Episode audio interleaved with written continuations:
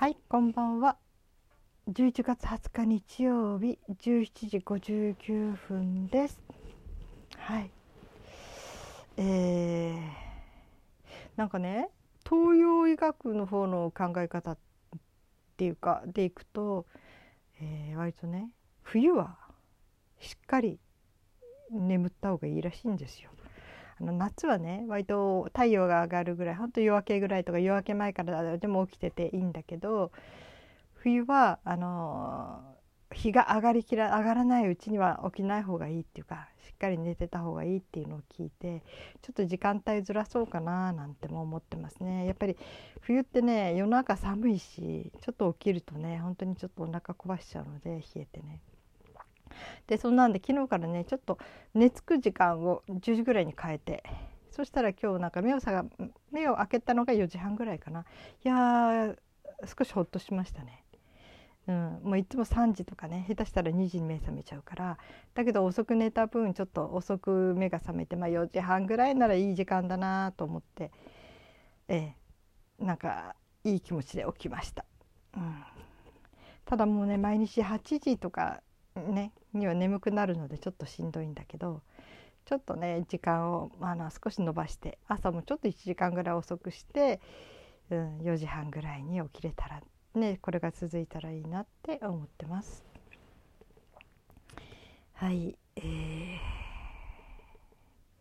や18時もうすっかり暗くなりましたよね。うん、私昨日ねせっかく録音したのに、えーアップするの忘れたんですね。この手際というかね、うん、録音するといつも保存っていうのをして、えー、でもその後すぐアップできないんですよ。それがこう機械の方でこうあのアップするまでにすごい時間がかかるんですね。あだからその作業をするのは割とちょっと時間を置いてからにしてるんですなんか時間がもったいなくて私意外と気短なものですからねその1分とか2分が待ってられないんですねそれで録音し終わるとすぐ他のことをしちゃうんですよ。うん、でたまにあの忘れてしまうアップするのねもうそして今朝はふと気づいてあれ？私昨日アップしたかなって何でそう思うかというとそのアップする時に、えー、その内面の内容のテーマを書き込むんですよ。それ結構その場その場で考えなきゃなんなくて私どんな台つけたかなと思った。らいやつけてないと思って慌てて朝ね、うん、であの台をつけてアップしたという感じですね。これ何回かやってますね私ね。あどうしてもこの手際がねだから録音した後の本当に5分かかるのかなその時間をこの、えー、iPad 私の場合 iPad の iPad から離れないで録音し終わるまでは録音じゃないアップし終わるものまでは、えー、あのその場を離れないじゃない離そう離れないということをしなきゃななんて思ってます。うんね、せっかく録音したのに毎日休みなくやってるのが私のね一つのあれだったのにななんて思ってます。はいえー昨日今日ってちょっとあったかいんでしょうかね。なんかねカイロをし忘れていてね。でなんかお腹が痛いんですね。今そのちょっとあったかくはしてるんだけどカイロしないでその上に着る寝袋だけ着てるので。それでさっきお腹痛くなってきてああこれ冷えちゃうと思って慌てて、うん、今お布団に入りました。ストーブもつけたんだけどね。うん。だからどこまでこの話があと10分話してられるかどうかちょっと自信ないんですが。はい。でもお話しします。えー、そうですね。ボイストレーニングの方ね。ちょっとお休みしてるけどもう12回また単発でやりたいなという気がしてね。どうしてもコラボしたくなるとコラボする時にそのどうしてもうまくいかないっていうものがあるとねああ先生のご指導を仰ぎたいなとか思ってね。うん。だからちょっとなんとかうんレッスン頼もうかなとか思ったりもしだしてますね。うん本当にね楽譜買ったんですよ。あもうちょっと音が取れないしそのカラオケアプリの方で音程バーがついてる曲採点付きのとついてないのがあって音程バーついてないやつなんですね私が今コラボしようとしてるのはね。そうすると本当に音が取れないんですよ。だからもうとうとうもうえーと、楽譜買いまして320円もしたって感じなんですけどねその1曲だからね。うん、そしてそれに、えー、まずね楽をしっかり見てその音と歌ってるのとねちゃんとね原曲と合うようにって思うんだけどその本当ピアノなんて習ったら本当小学校6年ぐらいの時かなちょっとだけねだからそんなスラスラ弾けないんですよ音符見てもね。うん、だけどまあちょっと片手ちょっとずつ、うん、指先でか人差し指ぐらいで押してって。そしたらあれ？私が歌ってた曲と弾いてる曲違うって気がしてきてね、うん、あれこんな音符ではこんな音だったの？っていうふうに思ってすごい不思議ないやこの音初めてみたいに思って。だからいかに正確に音を把握してなかったことなかってことなんですよね。うん、確かにあの私が参加しているカラオケアプリの方ではアプリっていうかねまあ SNS 機能もあるけどねそっちの方では音程バーがないから分かんないんだけどそういう時は私カラオケのダムとか JOYSOUND に行くんですよ。そっちの方で採点付きのがあるからそれで自分で音程バーに合わせたりしてたんだけどまあ、この前も言いましたね音程バーっていうのは、えー、100%信頼信頼できないということは私話しましたよね。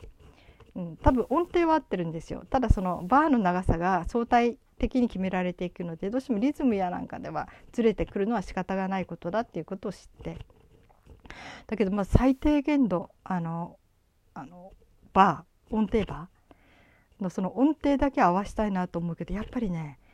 ずれてんですね。音が。うん。それでうん。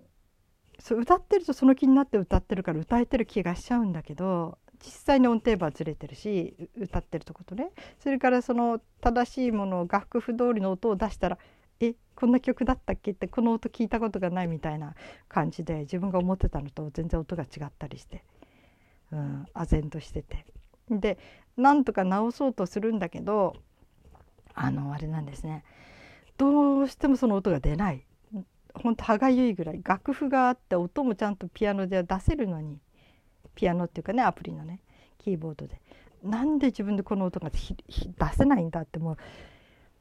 唖然としてますね。でもとにかくねなんとかなんとか耳にしっかりと音を覚え込ませてその音を出さなきゃって思っているんですけどね。うん。本当不思議ですよね。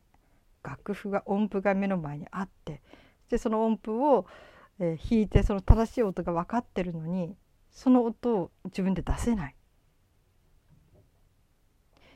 その場ではねピアノと一緒には出せる。でも歌になるとね変に上がっちゃったりするんですよ。上がったり、えー、下がったり。まああの前ね、うん、ボイストラインの先生に言われた時ことがあったけどその前後の歌ってるうちに前後の音につられてってしまうということを言ってましたね。うん、だから単発では出るんだけど前後の音があるとそれに合わせて音が変化してしまう。うん特にこう難しいものになるとね例えばなんか純粋のその童謡とかになりがちな、えー、本当にあの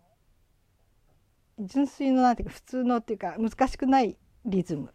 とか音程ところが大人の歌になるとちょっとおしゃれにするためにちょっと、えー、ずらしてしまったりとか音程自体もちょっとこうその和音の中にない音を入れていく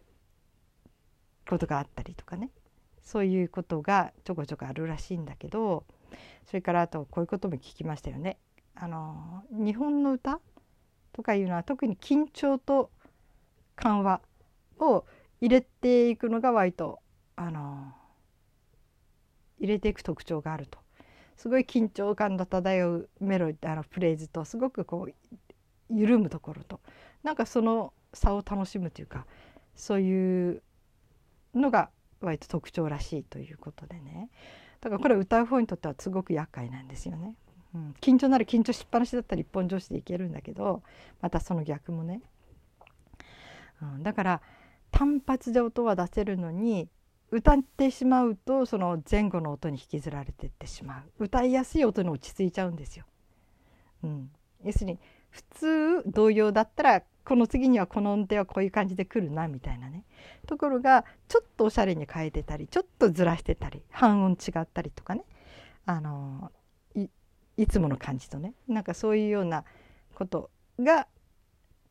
あるとうまくいかなくなるっていうね。本当に厄介ですね。だからやる何度も音を覚え込むしかないんですよね。そうか自分で言って初めて、まあ、気づいた。そうか前後の音に引きずられてるんだ。とはいえ一番初めの出だしがすごく音程が違うんだけどね。まあそれはとにかくもう音を覚え込む頭の中に入れ込むしかないんですね。と。ブツブツなんかそういうこと言って。なんか私のもうポッドキャスト結構ボイストレーナーとかねボイストレーニングの時はちゃんとなんか、えー、いつもよりは人数多くの人が聞いてくれてるのでねなんかそのボイストレーニングのお話話にちょっと興味ある人がいるのかななんて思いながら喋ってます。それともうリズムがもうダメってことで私はあの体内メトロノームというねあれで私もボス話してこないで紹介したと思うけどそれをとにかく3回3週やろうと。3週というのは例えばあの国語の先生が昔言ってたんですよね。国語の問題集を1冊買って、えー、まず1回全部やると。そして2回目はその間違ったところをとにかくもう1回全部やると。で3回その問題集を最初から最後までやるとしっかり力がつきますと言われてやったことがありましたね。まあ、それと同じように例えばその体内メトロノームっていうのは実習実践でやるやつがね90何個まであったんですよね、うんえー、音源としてね。それは私一通り全部やったんですよ駆け足でね。だから今もう今度は、一つ一つをじっくりやる。例えば1秒、うんと、4分の4拍子の時のリズムの取り方が1小節か2小節載ってるんですねテキストには。ところがあのちゃんとやるべきことは本当はしっかりやるんならそのリズムを、えー、少なくても3分間同じリズムで刻めるようにする、うん、っていうことを書いてあったのでああそれやらなきゃなと思ってます。結構長いんですよ。この3分間で例えば一つの歌とか割と3分4分ですよね。その間同じリズムを刻んでいくことが大事なわけでそのためにはあのこの34分の間しっかりその同じリズムをちゃんと感覚を同じのまんまで刻む刻むということに慣れていかなきゃならない練習しなきゃならないってことなんですね。うんまあ、タイマーかけたりあの時計を見たり、うん、でなんかメトロノームはねかえって頼っちゃう言ってましたね。メトロノームに依存してしまうっていうことがあるみたいだからね、うん、それよりは自分の体の中にメトロノームを作る。すごいことですね、うん、このね等間隔でリズムを刻んでいく。あの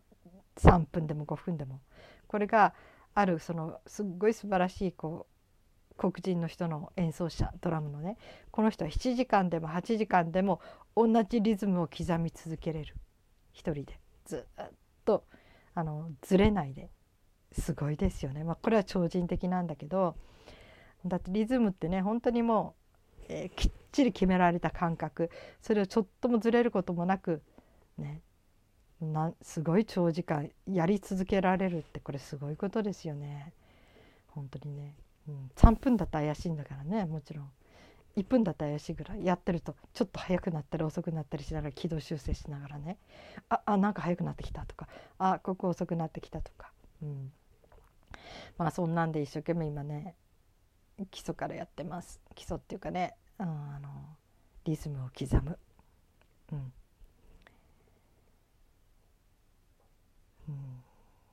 まあねこれをとにかくそういう課題に対して例えば90いくつあったからそれを3分間全て練習するでこれで2週目でしょ？それが全部終わったら今度3週目に入るとまあ総復習ですね。うん、またその例題として例えばこれはあのこの曲に使われてるリズムですとかっていうのがいくつか残ってるんですよね。だからそういう時はその音源を、えー、聞きながらリズムを刻んでいく多いようにややってく練習をするとかそういうこともちょっと始めてますね。ただ難しい とっても、うん、リズムって言ってもねドラムって言ってもその大きな音を出すドラムと小さな音を出すドラムといろいろあるからね。大きな音は分かりやすいんだけどちっちゃなドラムの音をどこまで気づけるかみたいなね、うん、そんなんで。でもね私ね嫌じゃないんですよ。このリズムの勉強って。なんか本当にこのドラムの刻んでいくその規則的な音がとっても楽しくてね。私ロックとかなんかいろいろと、うん、割とうるさい歌は苦手だなとか思ってたんです洋楽で。でもリズムだけ聴くようになってドラムの音だけ聴いてると結構どんな音でも曲でも聴けるんですね。